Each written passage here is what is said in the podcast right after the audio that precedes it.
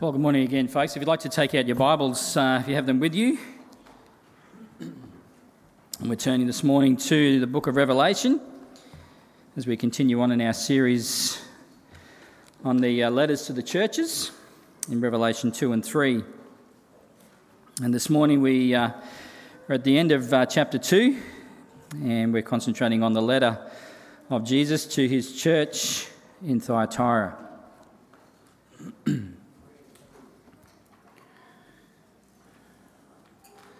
So it commences at Revelation chapter 2, verses 18, and goes through to the end of the, uh, the chapter. And to the angel of the church in Thyatira, write The words of the Son of God, who has eyes like flame of fire, and whose feet are like burnished bronze. I know your works, your love and faith and service and patient endurance, and that your latter works exceed the first. But I have this against you that you tolerate the woman Jezebel, who calls herself a prophetess and is teaching and seducing my servants to practice sexual immorality and to eat food sacrificed to idols. I gave her time to repent, but she refuses to repent of her sexual immorality. Behold, I will throw her onto a sick bed, and those who commit adultery with her I will throw into great tribulation unless they repent of her works, and I will strike her children dead. And all the churches will know that I am he who searches mind and heart, and I will give to each of you according to your works. But to the rest of you in Thyatira, who do not hold this teaching, who have not learned what some call the deep things of Satan, to you I say, I do not lay on you any other burden only hold fast what you have until I come. The one who conquers and who keeps my works until the end, to him I will give authority over the nations, and he will rule them with a rod of iron, as when earthen pots are broken in pieces, even as I myself have received authority from my Father. And I will give him the morning star. He who has an ear, let him hear what the Spirit says to the churches. This is the word of the Lord. Let's pray. Our Father, now as uh, we come to open your word together, Lord, as we hear your word proclaimed, Lord, let me please echo those words that uh, Chris reminded of again, reminded us of this morning, that uh, we are to that you might sanctify us this morning in your truth. Your word is indeed truth. May we receive it as such this morning in the precious name of Jesus. Amen. You know, as I was reflecting uh, this, this uh, week and the sermon pre- preparations, particularly around this particular passage in Revelation 2, I couldn't help but see some remarkable comparisons between the church in Thyatira and, and the Corinthian church. Uh, lots, of, uh, lots of things. And as you read through it, and if you read through the letters to the Corinthians, you'll see that there is a lot, that, uh, there's a lot of similarities. But as I was reading through it, one verse in, in 1 Corinthians 15 came to mind, and it's this. Paul writes, Do not be misled. Bad company corrupts good character. 1 Corinthians 15:33.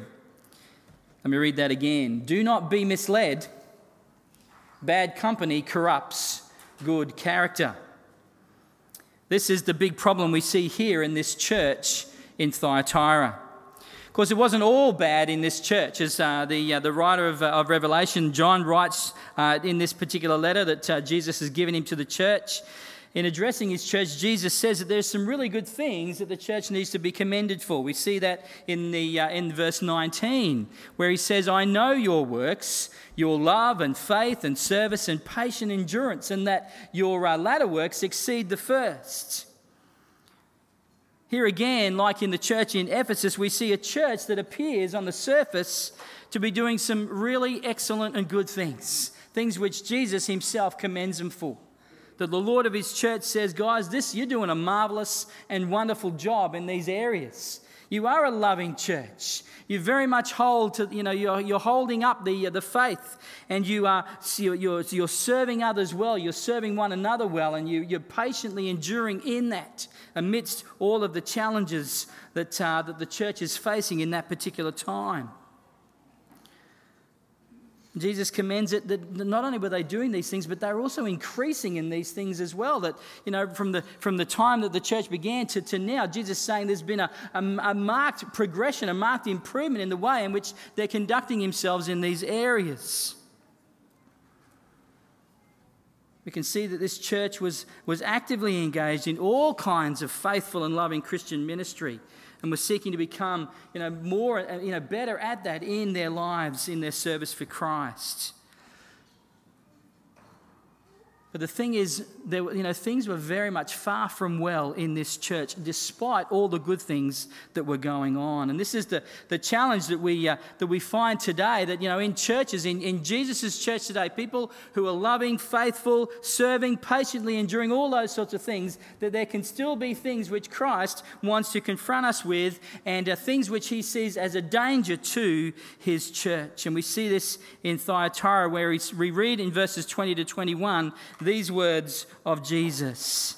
He said, Despite all the good things, he said, I have this against you that you tolerate that woman Jezebel who calls herself a prophetess and is teaching and seducing my servants to practice sexual immorality and to eat food sacrificed to idols. Jesus points out that the church, this particular church, even in the midst of their, their love and their faith and their service and their patient endurance, was, was, was holding to some teaching that was indeed uh, heretical and dangerous to the church. And it was all, all under the influence of this woman that he uh, refers to here as Jezebel. Now, Jezebel wasn't this lady's uh, real name, by the way. This is just kind of like a bit of a character reference. Sometimes we'll refer to, uh, to people, you know, that uh, they've got the patience of Job, for instance.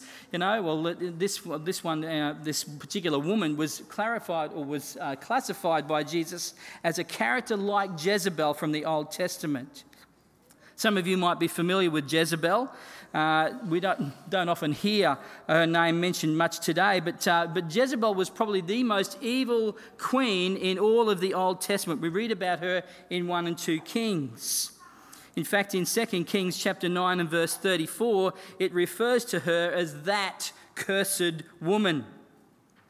Jezebel was married to King Ahab, who ruled in the northern kingdom of Israel. And, uh, and Ahab actually entered into a military, li- a military alliance with, uh, with one, of his neighbors, King Ethbaal, and Jezebel was his daughter. And in order to secure that kind of alliance, Ahab married Jezebel and uh, welcomed her into, uh, into the kingdom, into the palace. And Jezebel was a worshiper of Baal.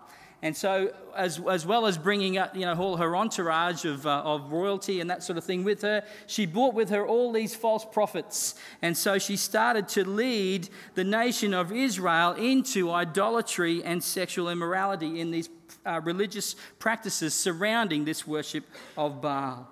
Not only that, she, uh, she was also uh, an evil woman in that she had uh, the, the, um, the, innocent man Naboth uh, killed so that her husband could secure his vineyard. It was uh, you know, near next door to the, to the palace grounds. And Ahab saw the, the vineyard and, and, saw, hey, this is a really good piece of land and I'd love to have that, but I don't know how I can go about getting it because Naboth owns it. And Jezebel said, let me take care of that for you and she had Naboth basically falsely accused and then killed. Not only did she have Naboth killed, but she also sought to kill the prophets of God as well, including in that day the prophet Elijah. God, though, in the midst of all this wickedness, eventually pronounced judgment on her, and she fell out of a building, was trampled by horses, and then eaten by dogs. What a wonderful end. Hmm. She was an incredibly evil woman who led God's people down a path of evil themselves. And so, like her Old Testament namesake, this woman in the church in Thyatira had a certain level of power and influence that she used to corrupt the people of God. She was indeed uh, teaching and seducing God's people, his servants, to practice false religious practices, including the sexual immorality and food sacrifice to idols that we see here in this passage that Jesus identifies. But how was this happening? I'm glad you asked. Thyatira was a city known for its numerous guilds. Now, a guild was basically kind of like a trade union or a cooperative, if you like, and, and people of similar kind of trades all kind of came together and they sort of supported one another and they formed these, these kind of alliances so that they sort of, you know, kept a, a, bit of a stranglehold on that particular trade in that town in Thyatira. And the, the town, there was many, many guilds. In fact, Thyatira was a, a town well known for its bronze work. It was well known for its, uh, for its shoemaking. It was also well known for its, uh, its purple cloth, uh, this, this uh, particular dyed purple cloth, which was very rare in, uh, in those days. And in fact, if you uh, go to Acts 16, you'll read that Jesus actually encountered a woman from Thyatira in, in Philippi who was named Lydia. Lydia and actually led her to the Lord. And she was baptized there. Lydia was from Thyatira, and she herself, we're told in Acts 16, was a, was a dealer in purple cloth. Now, the thing is, you needed to belong to one of these guilds if you wanted to work and earn a living in this town of Thyatira. The problem was that each of these guilds had their own patron god, and the members were required to worship that god and participate in all the kinds of rituals and practices that were involved that involved sexual immorality and idolatry along with those guilds. Now, if people didn't go along with these things, then not only did they risk the ire of the guild members, but more than likely they would be kicked out of the guild and unable to find employment in that place. And this posed a huge dilemma for the Christians because the, uh, the, uh, the situation confronting them was this they either conformed to the ways of the guilds and to the cultural norms of their community or they lost their jobs. And of course, in losing their jobs meant, uh, meant for them and their families financial disaster. It meant that they would lose not only their livelihoods, not only a um, means of, of being able to provide for their families, put food on the table, but it means they would probably lose their homes. They would lose all kinds of social standing within their community. They would be ostracized, cast out, and find themselves probably begging on the streets. And so the temptation, therefore, for the Christians was indeed to compromise their faith and beliefs and to engage in these kind of practices in order to maintain their economic security and acceptance within their community. And it would appear that this woman Jezebel was saying to these believers, these, she was saying that they could participate in such behaviours and practices and yet still hold to their faith. In other words, she sought to compromise in matters of holiness in order to make it easier to be a Christian in a hostile environment. Sound familiar? Yeah. It's our world, isn't it? It's our world today. How many pressures are being placed on us as followers of Jesus today to conform to the patterns of this world in order to fit in and to be accepted? It's interesting in verse 24, Jesus refers to the, uh, the teachings of the deep things of Satan. Now, although this is not particularly explained here in this passage, we do know that at this particular time, uh, there, was a, there was a teaching that was prevalent within the first century that devalued the material world. In other words, the physical was far less, in, uh, was far less important than the spiritual. And the teaching said that, you know, whatever you did with your physical body really didn't matter that much. This was considered to be deep spiritual teaching, and only the so called enlightened ones could understand it. Not only does bad company corrupt good character, but bad doctrine also leads to bad lives. And we need to be very careful as, as Christians today who we are listening to and, and what teaching we are allowing to influence us in our thinking and in and shaping us in our lives. It's interesting today, isn't it, that, you know, probably today more than, than, than ever in the, the history of, of, of, of humanity, have we have, do we have so much access to religious preachers and teaching? The internet and social media have given a platform to whoever wants to promote their ideologies and doctrines and get it all out there. The Bible is coming under more and more attack and is being twisted by many to say things that are false. And you know, falsehood can actually look remarkably good, like good. Know, it's, it's, it's really easy to sort of pick um, something which is a blatant, um, you know, sort of a, uh, a copy of something. Like, for instance, um, and when we were um, you know, sort of travelling around a bit earlier last year, you know, some of the uh, shops you'd sort of go to, they, they, you know, they have these knockoffs of really expensive kind of items. You know, the cheap shops, you know, you, would get a, a Louis Vuitton, copy of a Louis Vuitton bag or something for five bucks. You know, those sorts of things. You know, you can tell those kind of fakes from a mile away. You really can.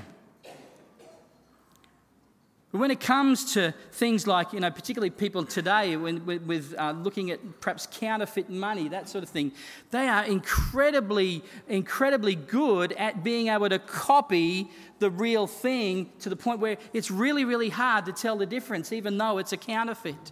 And just, it can be the same today for us. And, and the things that we're bombarded with in our lives, the falsehoods, we, they, on the surface, they can seem so much like truth and so good.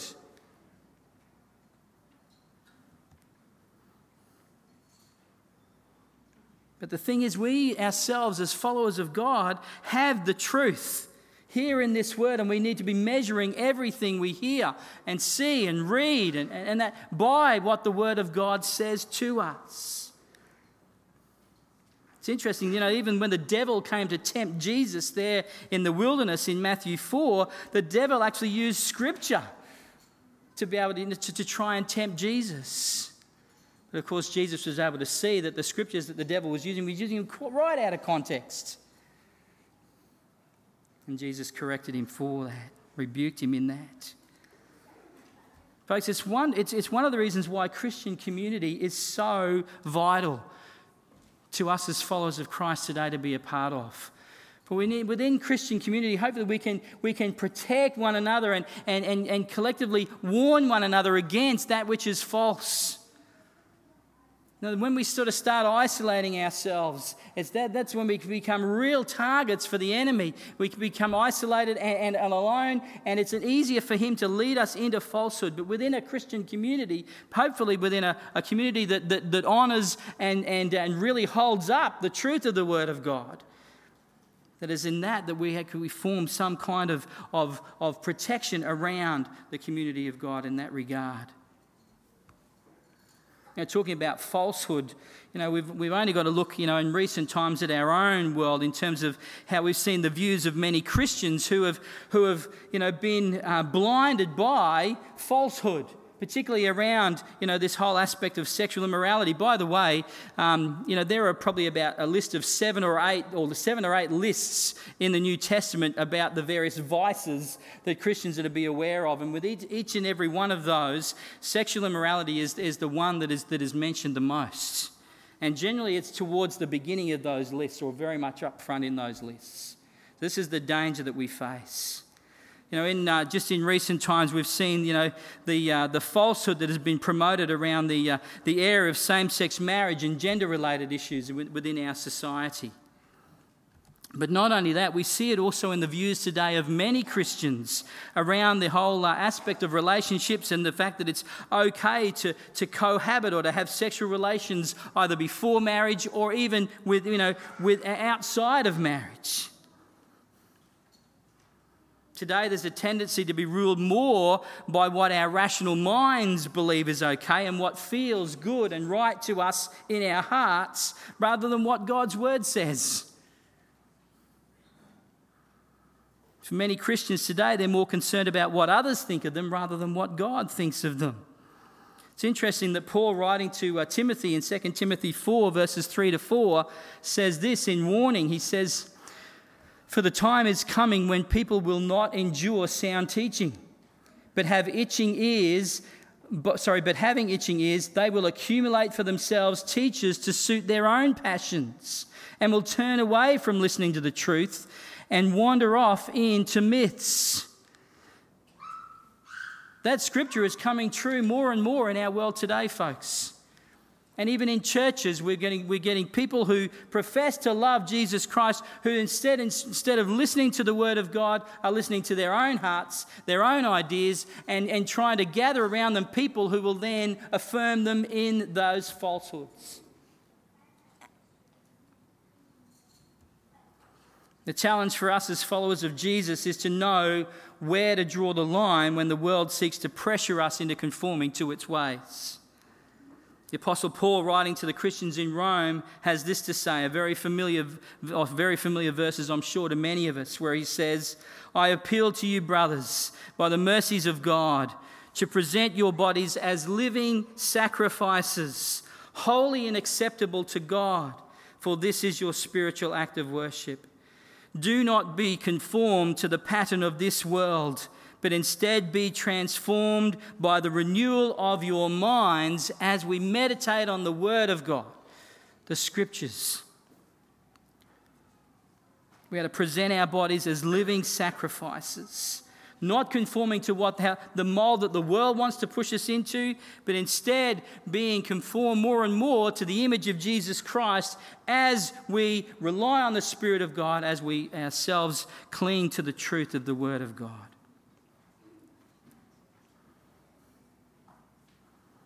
As disciples of Jesus, we are called to be different to the world, to not adopt its values and its philosophies.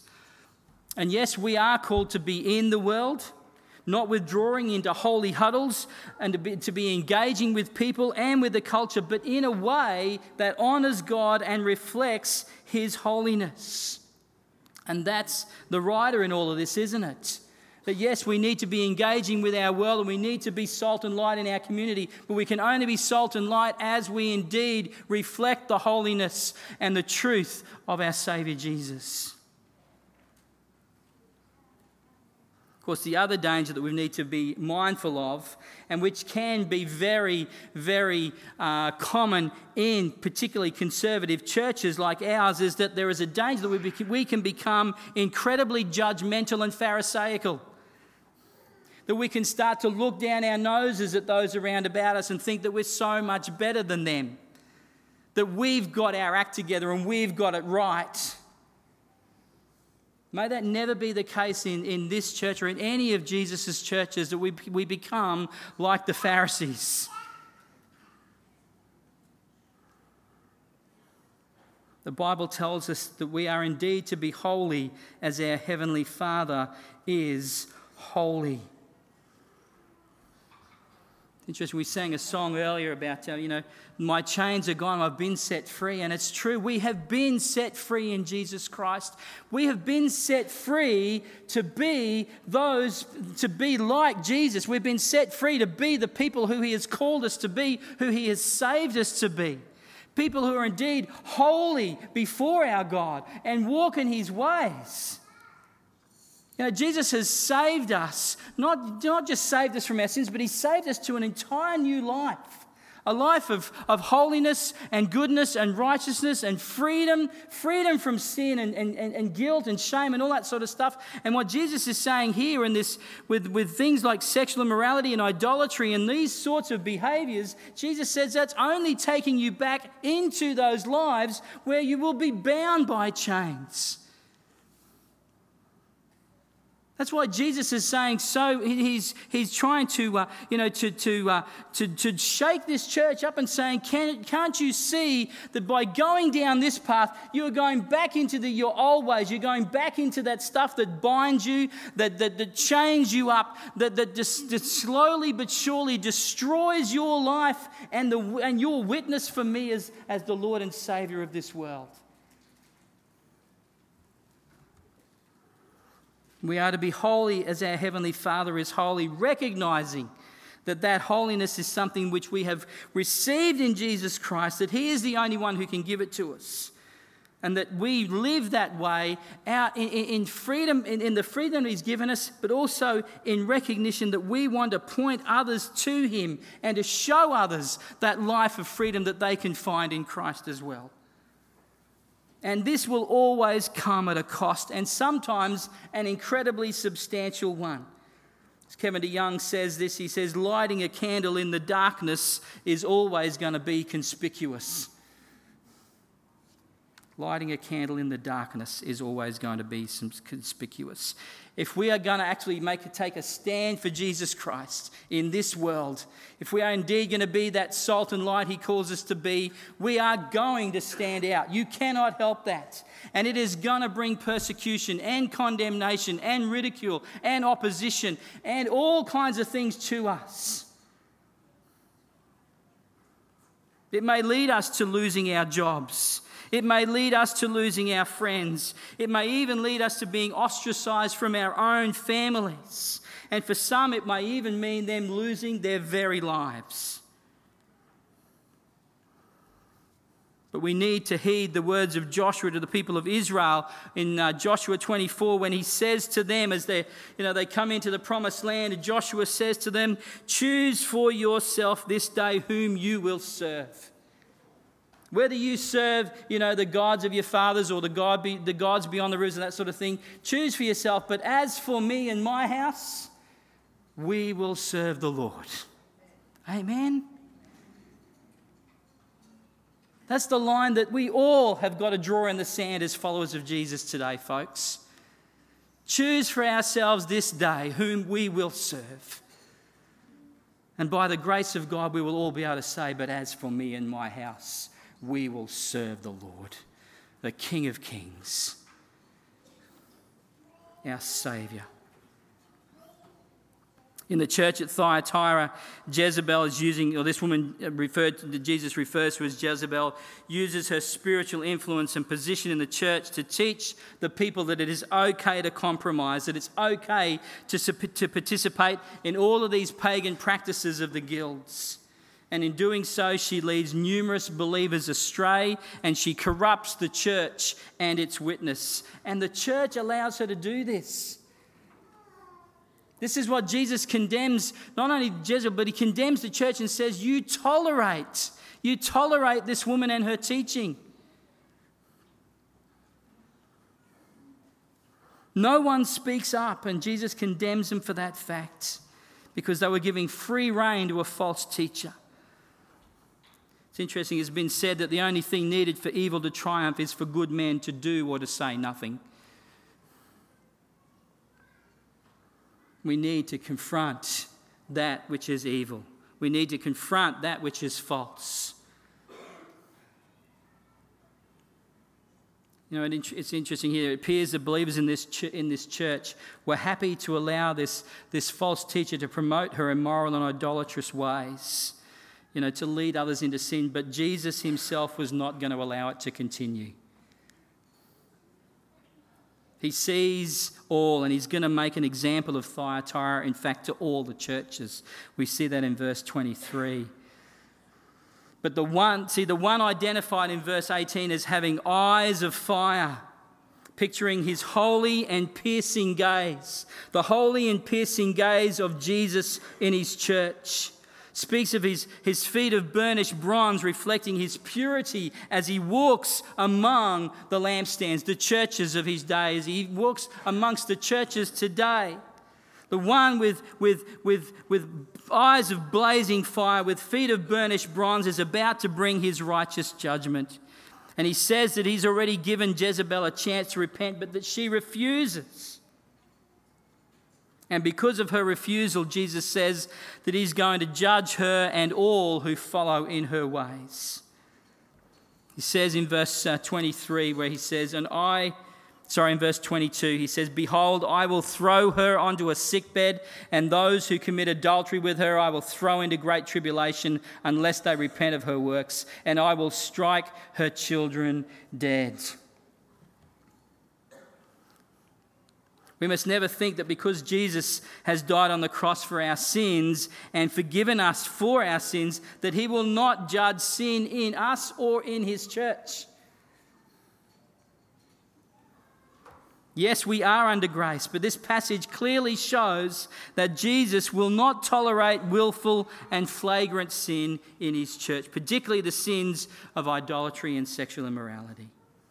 And these sins are so serious that Jesus warrants them to be worthy of death. Reminds me of, of Jesus' words in Matthew 18 6, where he says, But whoever causes one of these little ones who believe in me to sin, it would be better for him to have a great millstone fastened around his neck and to be drowned in the depth of the sea. In the case of this woman, Jesus is going to throw her on her sickbed, in other words, her deathbed, and her children, her followers themselves will die. It will be a witness to all that Jesus himself searches the hearts and minds of those who claim to be his followers and will hold them accountable for their sinful ways. Now, reflecting back on, on Corinthians again, in 1 Corinthians 11, uh, again, we, we, it points to the judgment of Christ in his church, where he indeed brought sickness and death on people who had been actually eating the Lord's Supper in the wrong way, who had been practicing all kinds of immorality and, and, and idolatry, even around the receiving and the taking and the participating in the Lord's Supper. And, folks, this, I don't know about you, but I find this pretty frightening stuff.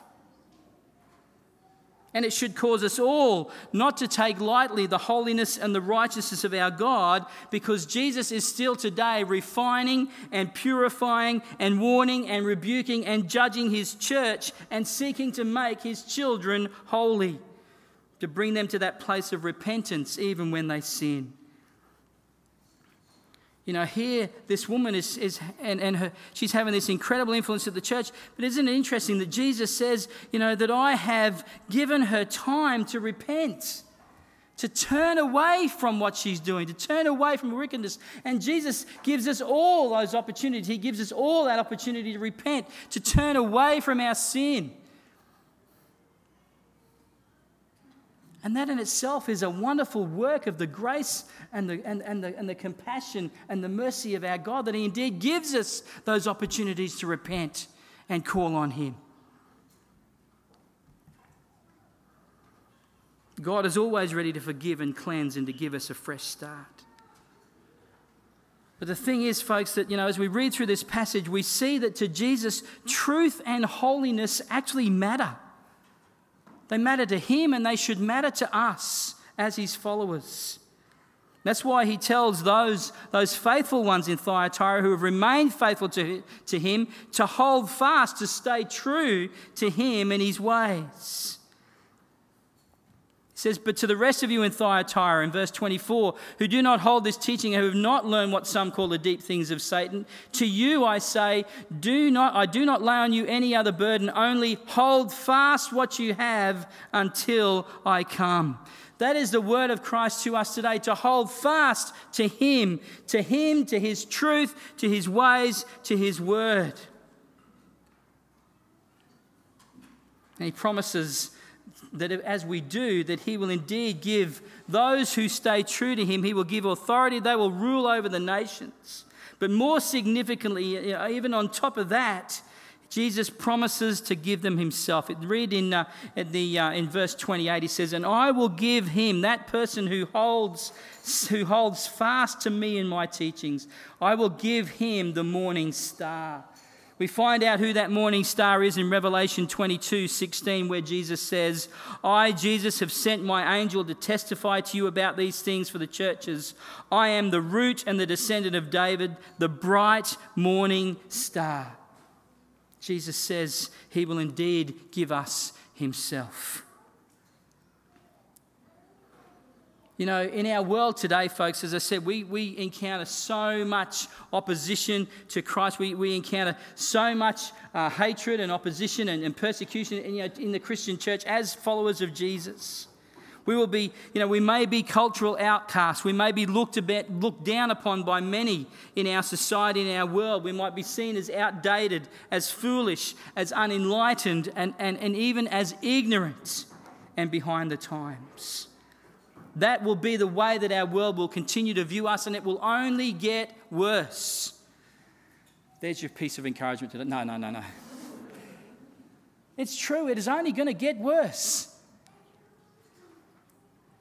And Jesus is going to allow this things, these things to happen so it sifts his church as well. That Jesus actually, even through this opposition and this hardship, he's going to sift his church to find out the wheat from the chaff. And I pray that we will all end up being that wheat, for that, that wheat that Jesus you know, sifts all the chaff away from, that we will be the ones who stand strong and firm for Him despite all of the opposition, all of the hard, all of the hard challenges that come with being a follower of Him today. But the thing, the hope that we have to look forward to is that even though the world may consider us in this way, even though we might not inherit anything in this world, we will indeed inherit Jesus. One day we will be with him and he will be ours the one that is the most precious of all precious things, the one who is, he has within his hands all of the riches and all of the glory and all of, all of the things that, that we can't even begin to imagine and all their, their wonder and their marvelousness and their beauty and their, their glory, all those things. We will inherit that in Jesus Christ. And yes, yeah, something to get excited about. Amen. The riches of this world have got nothing on Christ and his kingdom. Nothing whatsoever. And we need to keep our eyes focused on that, folks. We need to keep our eyes fixed on Jesus, fixed on the, the, uh, the upward and heavenly call that we've received in Him, and the glory which will be one day be ours with Him. He who has an ear, let him hear what the Spirit of Christ says to the churches. Amen and amen.